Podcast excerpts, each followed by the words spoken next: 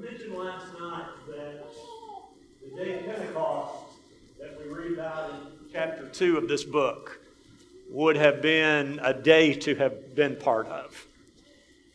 The apostles receiving the Spirit, the message of salvation being presented, people being baptized, every body of water in Jerusalem filled with people who are being buried with Jesus. And yet we know that that did not make Satan rest. In fact, it seems he kind of went into overdrive a bit there as those who claimed religion began to persecute these new followers of Jesus Christ.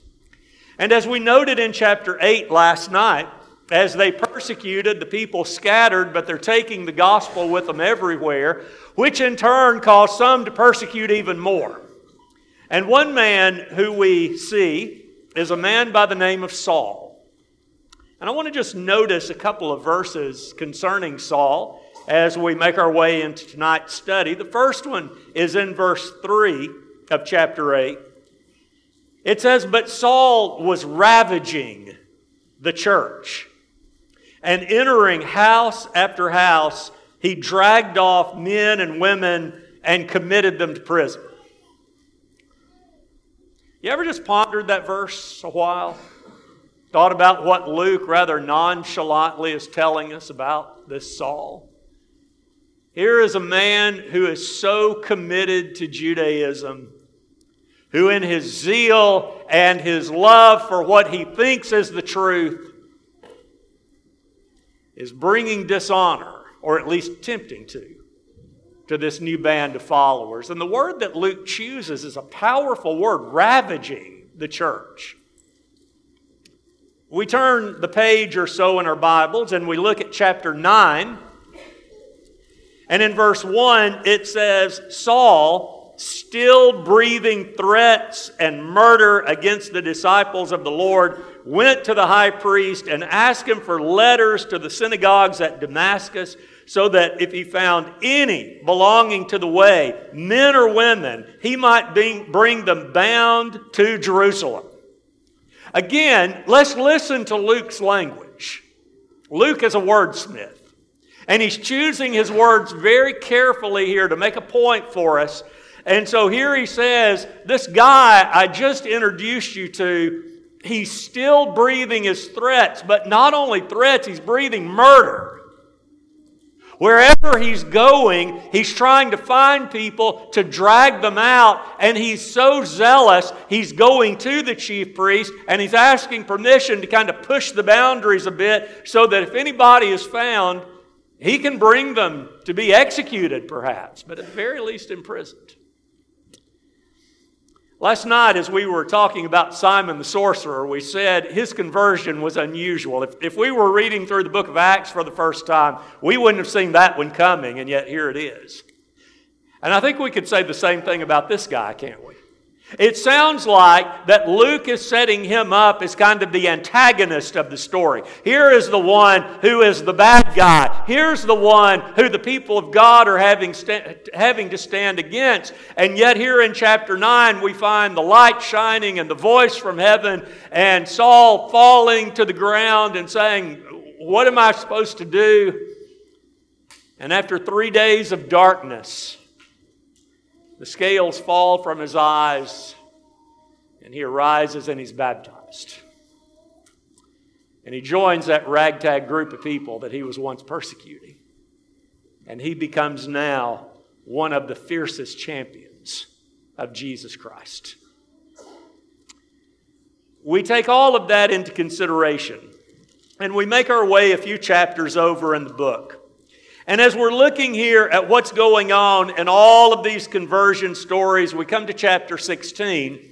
And this man who was once ravaging the church, this man who was once breathing threats and murder against the church, we find in verse 10 that he has a vision, and there's a man. We're told he, he says to Saul, Paul now, you need to come over to Macedonia and help us and when Paul had seen the vision, immediately we sought to go into Macedonia, verse 10 is saying, concluding that God had called us to preach the gospel to them. the gospel can change lives. The gospel can take one who is an enemy of Jesus Christ and now make him one of the most effective workers in the kingdom. This evening, I want us to examine what Luke is telling us about two people who are converted. Now, our, our angle on choice is going to be a little bit different tonight, and I'll get to that after a while. But I think Luke has once again set two people in parallel. Not as we saw last night with Philip and Simon being somewhat uh, in, in contrast to each other. Tonight we're going to see two people very, very different, but yet whose conversion stories are presented somewhat complementary of each other. And tucked in between these two conversion accounts is a really strange event that's going to take place. So let's talk about who Paul is going to meet. As we look on down into verse 11, he's, he's making his, his rounds, and we're given the places. We get to verse 12, and it says, From there to Philippi, eh, which is a leading city of the district of Macedonia and a Roman colony, we remained in this city some days. And so, verse 13, Paul begins looking for people who are spiritually minded. And it says, On the Sabbath day, we went outside the gate to the riverside where we supposed there was a place of prayer. And we sat down and spoke to the women who had come together. And so here they are. They're, they're in this religious service. We might assume Jews here, since it's on the Sabbath day, that this is taking place. And this group of women is there. But we're going to kind of focus in now on one of these women. So Luke is going to record for us this handful of conversion accounts. And this woman by the name of Lydia is going to be one of those. So, as we read what's uh, going on with this conversion, we find out a couple of things about Lydia.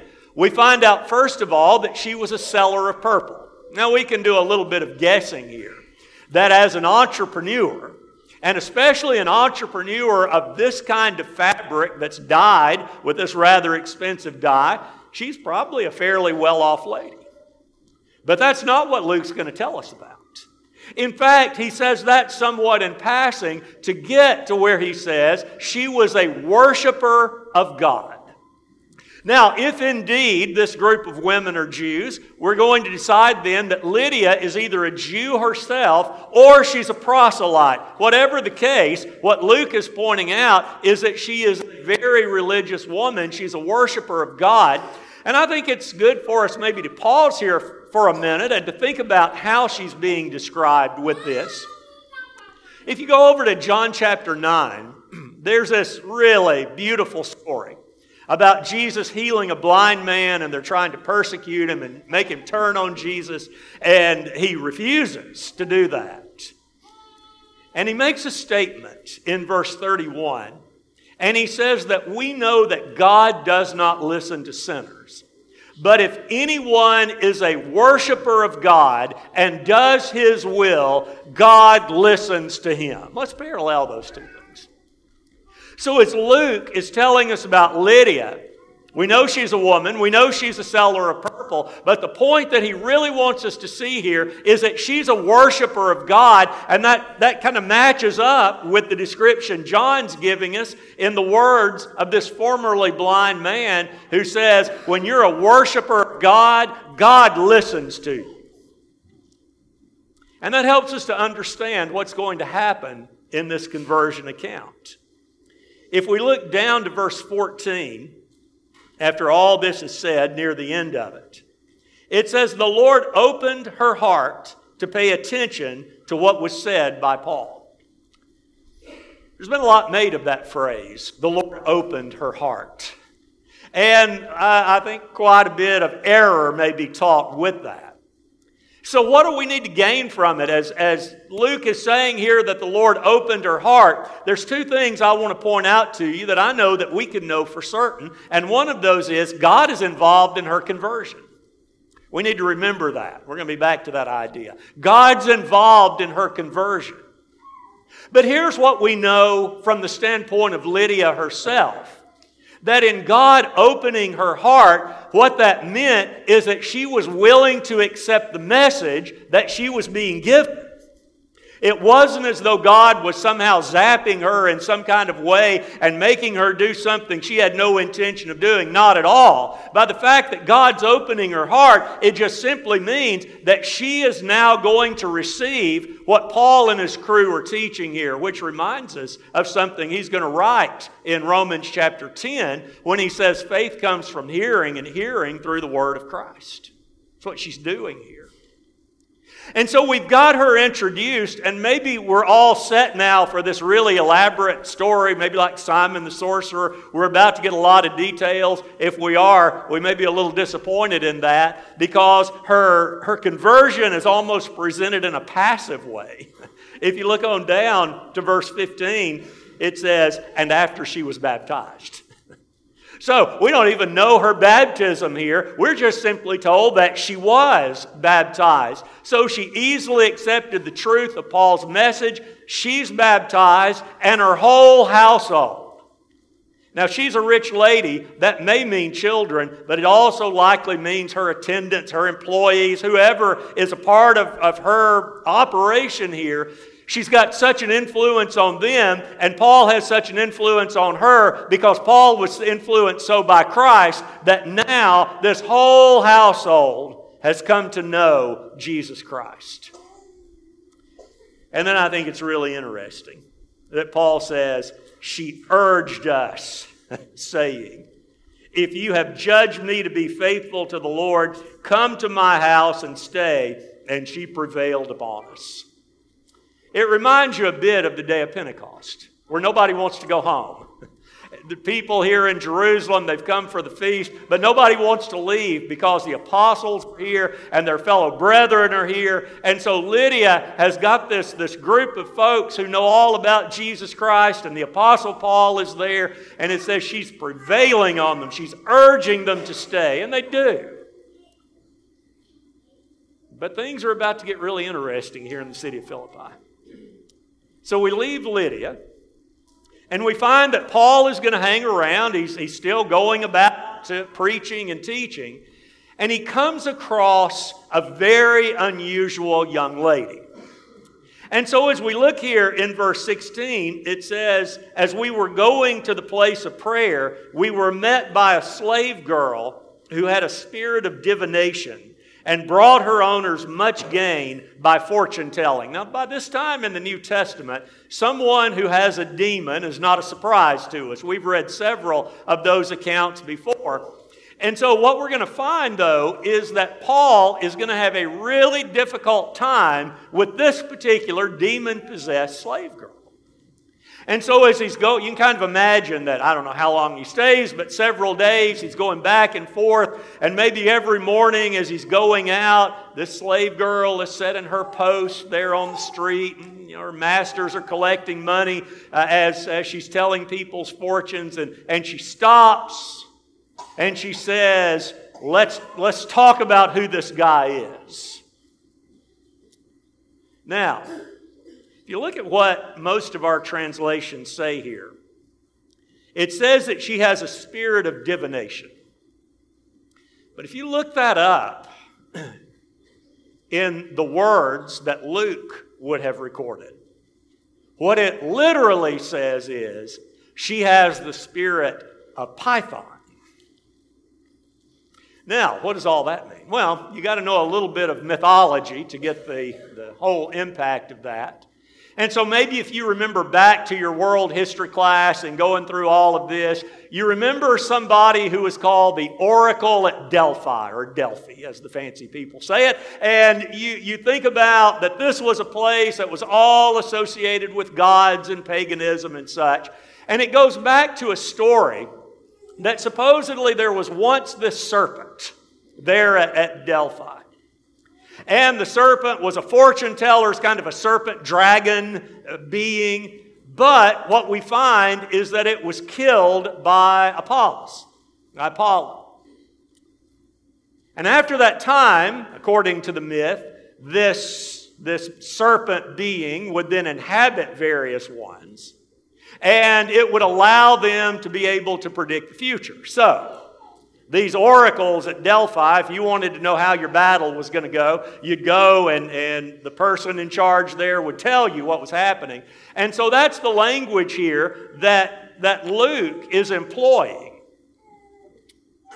Now, why would Luke use that language? Well, let's eliminate one thing first of all. Do we think Luke believed in all of this? Do we think that he believed that, yeah, here at Delphi there was a spirit and it could take people over. I, no, we can get that one out right away. But isn't it interesting that he uses the language? And one thing that as we study our Bibles from Genesis 3 forward, we need to key into is anytime we've got talk of snakes or serpents or dragons or anything of that nature, we need to sit up and pay attention to that in light of the work of the devil. And I just suspect that the reason that Luke has used this language is to get us in that, that mindset in which he's saying, This is the serpent of old. This is the one who was way back, who is now trying to cause problems here, who's trying to keep people from being converted here, but he's going to do it in a very unusual way. So we've got this spirit of Python who is inhabiting this girl, this spirit of divination, this demon. And so every day, as Paul is going by, the evil spirit is crying out. And if you notice here in the text, verse 17 says, She followed Paul and us, crying out. These men are servants of the Most High God who proclaim to you the way of salvation. Again, no surprise to us. Because we've already seen that with Jesus back in Mark chapter 5 and verse 7. It says, And crying out with a loud voice, this demon possessed man said, What have you to do with me, Jesus, Son of the Most High God? That's an old way of referring to God. When you kind of trace it back, the very first person on whose lips we hear that designation for God is Melchizedek. So we're going way back in time. And so these beings that would have been ancient themselves, these created beings, they know who this is. They know who Jesus is, and they know who the Apostle Paul is and who he's working for now. And so this girl with this spirit, every time they're walking by, she's saying, Look, these are the guys who are of the Most High God. These are the ones who are bringing the way of salvation. And so after this happens a few days, it says, I don't know what your translation says. Mine says, Paul was greatly annoyed. That's a terrible translation. because when we think about being annoyed, we would use that if we get stuck at every red light driving down Highway 72, right? That would annoy us. It's a light word. The word that we've got here, we might have to drop back in English a little bit and pick up an old word, but the word vexed is a really good word. Because vexed means it's troubling you. It's something that's grieving you. Because here's Paul, and he's trying to teach the ways of Jesus Christ, but in the process of doing that, you got this spirit of Python who, in telling people who he is, is in a sense turning people away from Jesus Christ. And so finally, Paul's had enough of it. And he turns to the girl and he commands the spirit to come out of her, and it says he cast that spirit out. And so, in casting that spirit out, it's showing that just like Jesus Christ, the Apostle Paul, in the name of Jesus, has power over the evil spirits. God has given him that ability to cast out. And so, he demonstrated that power over evil. We might also note with that that in casting it out, he also illustrated he would have no association with evil. Perhaps there would have been those who would have thought, you know what? This little girl's already got a following.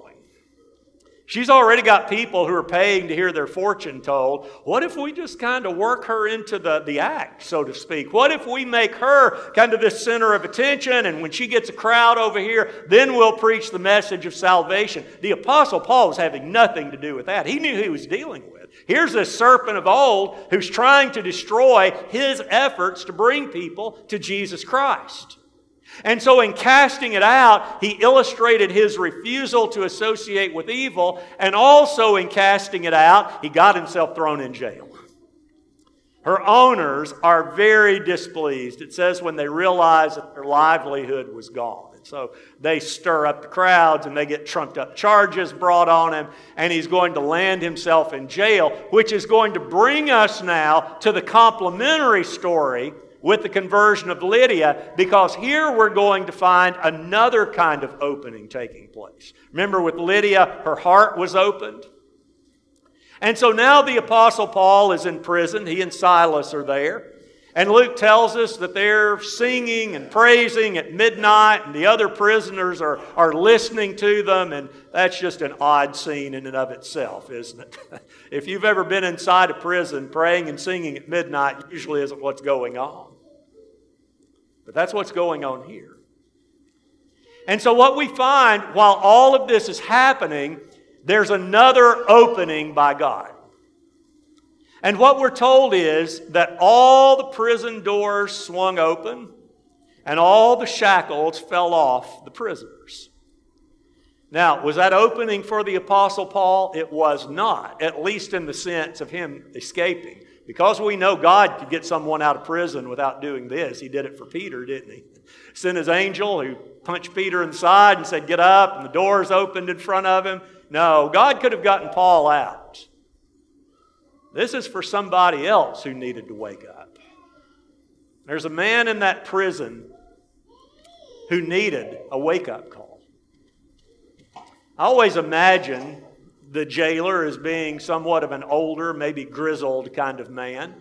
History tells us that a lot of times these kinds of jobs went to retired Roman soldiers, so maybe this is a man who has seen the sights. He's, he's been in battle and now he's too old for the battlefield and he's stationed here. He's a man that maybe we would never think would be interested in the gospel of Jesus Christ, you know, maybe kind of like the Apostle Paul who we might have thought never would be interested. And so here, all of the doors are swinging open and the shackles are falling off, and, and you can kind of imagine the jailer being jolted awake with this earthquake. Maybe he lights his, his torch and he's looking around and he sees this, and, and he knows it's a death sentence. He, he knows what's going to happen.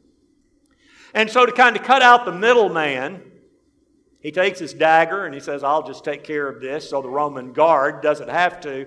And he's ready now to kill himself. And Paul says, Wait, stop. We're all here. That's an amazing thing, too, isn't it? Here's this man who is suicidal because he thinks his life is destroyed, who comes and he falls down Let's see what happens here. Verse 30 He brought them out and he said, Sirs, what must I do to be saved? He has had a life altering event.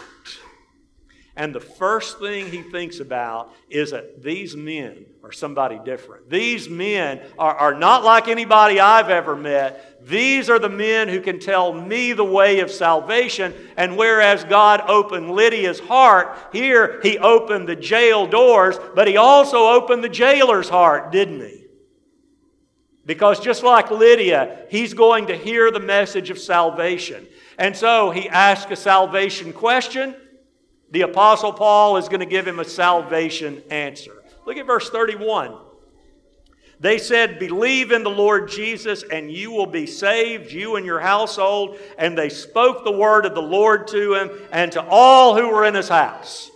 So, once again, like Lydia, it's the main person plus all of those around them who are hearing this gospel message. And now, what we find is that Paul says if you want to be saved, you got to believe. And let me tell you what you got to believe and he preaches Jesus to him.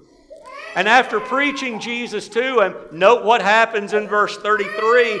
It says, They took him the same hour of the night and washed their wounds, and he was baptized at once, he and all his family. How was Lydia saved? She believed and was baptized. How was the jailer saved? He believed and he was baptized. How did Simon? How was he saved? He believed and he was baptized. What about the Samaritans? What about the Ethiopian eunuch?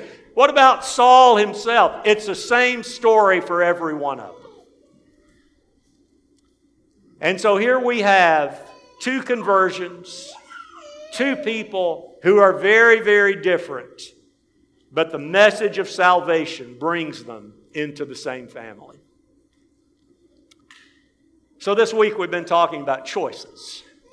We saw the choice that was made of the wise men versus the foolish king. We saw the choice that was made by Simon the sorcerer. And tonight I want to talk to you a little bit not only about the means of salvation, but also our choice of taking that message of salvation. There may be some in the room tonight who are not Christians, and I'm really glad you're here. And I hope you really caught that message of salvation that we looked at. But I know that the vast majority of people in the room are Christians. And as we think about what we have and the choice that we once made, which I hope every one of us in 100% agreement believe it was the absolute best choice I ever made, what about when we have the opportunity to take that gospel to others? What choice are we going to make then?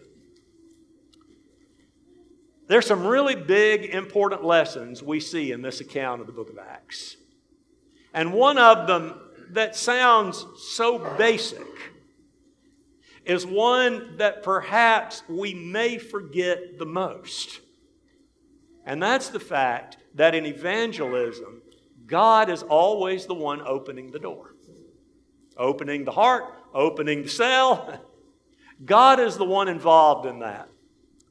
I've noticed with churches that I have worked with, as well as a host of others that I've had associations, it seems like it goes something like this A church will begin to have collective guilt because they don't feel like they're going out and they're bringing souls to the Lord.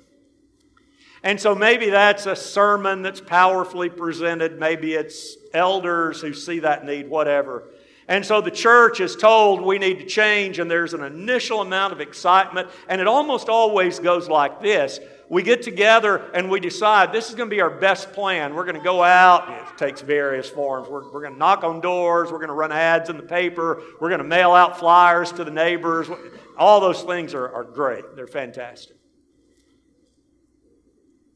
But I'm afraid what we forget to do is to pray about it to begin the whole thing by saying, Lord, we pray that you'll open doors for us so that we can take the gospel to others. I hope you're doing that, and I'm, I feel confident many of you are. But for those of us maybe who struggle a bit with that, it's a really important thing for us to make a very steady part of our prayers to say to the Lord, to ask the Lord, will you please open doors and open hearts so that I can let others know your gospel message? And it's an important thing for churches collectively to do because oftentimes the strength we're going to draw to be really good workers in the kingdom is going to come from seeing other people be really good workers in the kingdom. And so it's understanding then that God is the one who's opening the doors. And thus, my encouragement to all of it is, is when we think about evangelism, we never diminish God's role because we're not always going to understand it. Would you have anticipated at all how the Philippian jailer was going to be converted? Could you have predicted that at all? No. And I'm convinced that maybe it's not going to be that dramatic of a way now, but yet God's hand is still in it to make sure that people who need to hear His gospel and who are going to be receptive to it are placed in a situation with someone who can teach them that. And my guess is those of you who have been really involved in this kind of thing, you could tell us stories about. Of just very unusual circumstances where you didn't think there was any chance of, of someone hearing the gospel, but it all works together. Can we always explain it? No. Can we, most of the time, explain it? Maybe not. But it's understanding that God is involved. And it's understanding that I've got to be ready when those doors are open. As far as I can tell, Paul had no heads up about Lydia. He had no heads up about the Philippian jailer. But yet, as an apostle of the Lord, but even more than that, just simply as a Christian who wants to spread the gospel message, when those opportunities presented themselves, he was ready. Now, he had had a heads up that there were people there who needed it. But for those specific events, Paul had prepared himself. So let me tell us this that doesn't mean that you've got to have this ability to answer any question that comes up. I, somehow I'm in charge of the questions that come into the Gooch Lane website. And I tell you, there's some doozies that come in. And sometimes I just have to write back and say, You got to give me a little while on this one. I got to think through all of this. That's not what God's calling on us to do. There may be things that we don't know, but what we do need to know is why we're saved. And we need to understand that in such a way that we can take it to somebody else and say, This is exactly what you need. And if you can't explain what's on the north side of Nahum, it's okay. But if you can explain who Jesus Christ is and his love for mankind and his salvation, you're ready to go. But you've got to be ready for that. Let me also suggest to us that in this idea of preparation, that we need to make sure that we understand not every situation is going to be the same. And I think we see that in these two accounts. We've got here Lydia who just simply needed to have her knowledge completed. She's already a religious lady. She's there on the Sabbath, she's praying, she's in this worship service. She needed to know more, though. And that's what the Apostle Paul is going to do. He's going to provide that in completing that understanding on how she's to be saved. And there may be a lot of occasions in our area of the world where that's exactly the case. There's a lot of folks who have a partial understanding of salvation, they, they've got a lot of it down, but simply need the rest of the story. And that's where you and I come in. And that requires gentleness and it requires humility. I've recently been going through 1st and 2nd Timothy again, and I'm just amazed how many times, especially in 1st Timothy, the apostle is telling Timothy, to be gentle when you speak. Bring the message gently. Because there's folks who need the message, but they don't need somebody trying to ram it down their throat. They need someone who can gently bring it along. And let me just say to you, we may be in a time right now where that's the case. If you've been watching the news, you see that some of the, uh, the big traditional Protestant denominations have just been ripped apart. These, these social issues that are pressing in right now, leadership within these, these big organizations, they're taking paths that many of their people do not like, and, and churches are leaving their fellowship and they're, they're becoming independent. It may just be that's an opening for us if we're prepared to take it that people now who are beginning to see maybe that leadership wasn't telling me the whole story here. We can open our Bibles and do that. We've got to be ready, we've got to be prepared. But let me assure all of us, we've got to do it with gentleness and we've got to do it with humility. Then you look at the jailer. And sometimes there are going to be people who are in life and death situations that are ready to hear that message, and we've got to be willing to present that message. There are things that happen in our lives that oftentimes are so unexpected that it's going to make us think about our relationship with God. That might be a near death experience we go through. Maybe we go through a time of very severe health, or maybe we're in a terrible auto accident where we should have been killed, but we weren't. Well, that's happening daily. Or maybe it's a family member who gets very, very ill, and there's another family member who starts thinking about his or her own mortality. And in those life and death situations, there's a golden opportunity for those who are ready and prepared to say, Would you like to talk about it? We can just, we can just talk. Once again, we see that the Apostle Paul was ready. I imagine that's a little bit of a shock to Paul, don't you? He's sitting there singing, and all of a sudden the, the ground starts rumbling, but the walls aren't caving in, but the doors swing open, and his, his shackles fall off. You notice Paul didn't say, You need to give me a minute.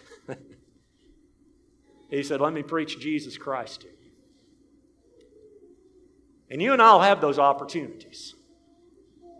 And it's in those opportunities, once again, we need gentleness, but on these occasions, we may need boldness.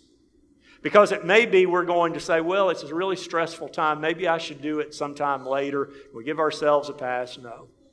We need to make sure that we're seizing those moments. Let me share just a couple of other thoughts with you. I think another important lesson of evangelism is that the gospel is for everyone. You think about people who would have been total opposites. Here is perhaps a refined entrepreneurial lady and a grizzled old guard who's been in a prison cell. They're now members of the same body. Very different. But yet their love for that message of salvation brought them to share this bond together. The gospel is not just for people who look like me. I don't know if this is the case with you or not, but have you ever gone to an extended family reunion? You know, not just with your siblings, but you know, second, third cousins, and everybody's coming in because everybody wants to see each other, right? You ever notice what happens at those? Everybody kind of huddles with their own family. We had one of those recently. I looked around, in each corner I could see an uncle and aunt and their kids, you know, just totally separated. Because we're a lot more comfortable with our own kind, aren't we? People who are like us and think like us. But what we got to realize is, is that one of the things we learn about Luke's examples that he gives us of salvation is that this is a wide ranging group of people Jews, Gentiles, an Ethiopian who's a proselyte, a rich lady, a poor uh, prison guard. All of these people are coming together. And it shows us that all can be one in Jesus Christ. The gospel is for people with tattoos. The gospel is for men who wear earrings. The gospel is for people who are waving a rainbow flag marching down the streets. The gospel is for people who are of every color and every thought. And I must never, ever, ever be to the point where I look at someone and say, no interest in the gospel there. No. Somebody doesn't have to look like a graying old school teacher to hear the gospel. No, what I've got to realize is that's for everybody. And that's what Luke was saying. And we come in and we change our sinful practices, but it doesn't mean we're going to change who we are as far as just what makes us a person because we're alike in that regard. We, we have that image of God within us. And I hope we never get to that point. Let me leave you with this final thought. We've got to make sure that in presenting this gospel message, we're not going to yoke ourselves with unrighteousness. It's really easy, and a lot of churches have done this in this zeal to save souls to begin employing methods that are just not biblical. And so, what we realize with the Apostle Paul is that he might have gotten a following using this young lady, he said, I want to have nothing to do with that. Because he understood that salvation will never come from what is contrary to God and his gospel. It's not going to come from that corner. And so then, in our zeal to save souls, I cannot minimize the gospel's impact. If I begin saying things like, well, you know, let's kind of sneak the gospel in on people. Let's, let's throw big parties. Let's have fall festivals. Let, let's have all these different things. And while everybody's living it up and having fun, we'll slip them a tract. And, and maybe they'll see we're real people, just like them. No, what saved in the first century is what saves now, and that's love for Jesus Christ. And if someone's not interested in Jesus, I don't know what we can do about that. So let's make sure that we are never sensationalizing things, but as the Apostle Paul, what we're doing is always emphasizing Jesus Christ. That's who we want people to know. We want people to know what He's done. We want to know, people to know that He can save just like He saved us. That's the message of salvation. And so here are these two people from very different worlds. Here are these two people that in polite society likely never had any associations with each other. But here are two people who are now saved by the blood of Jesus Christ. And my hope is, is that as you and I are given the opportunity to share the message of Jesus with others, we're going to make the choice to do it. We're going to be prepared. We're going to be praying about it. And whoever, whatever they look like, if there's the remotest interest, we're going to be there to share that message of salvation. Thank you for your good attention tonight. So, are you a Christian or not? That's what it boils down to, isn't it? Are you like Lydia? Lord's opened your heart, you've accepted the message, you believed, and you've been baptized. Maybe you're like the jailer. There's a life event, woke you up. You, you couldn't wait to get to the waters of baptism. That's great.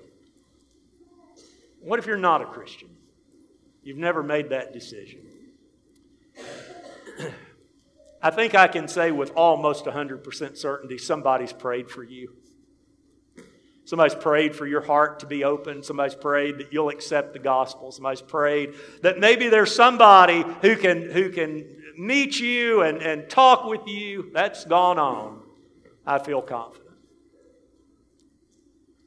But salvation is yours to choose. No matter how much somebody prays, that's not going to save you. Salvation comes when you realize you're ready to become a part of Jesus Christ. And I sure hope that's the case tonight. That if you've never done that, that maybe if you were here last night and you heard about the jailer, tonight, so we talked about Saul just briefly, but primarily Lydia and uh, the jailer here, the sorcerer last night, the jailer tonight. Maybe you've realized what you need to do that who saved them is who will save you. And I hope you'll make that decision. And so, once again, I'll tell you if you don't want to do it in front of all these people, that's okay. that's not a prerequisite. The important thing is God's there and you're there. And so, I hope you'll not let anything stand in your way of that. So that you can leave this building tonight like these people, knowing that your salvation in Jesus Christ is secure. If you're ready to make that commitment to Him tonight, don't delay. You can come now as we stand and sing together.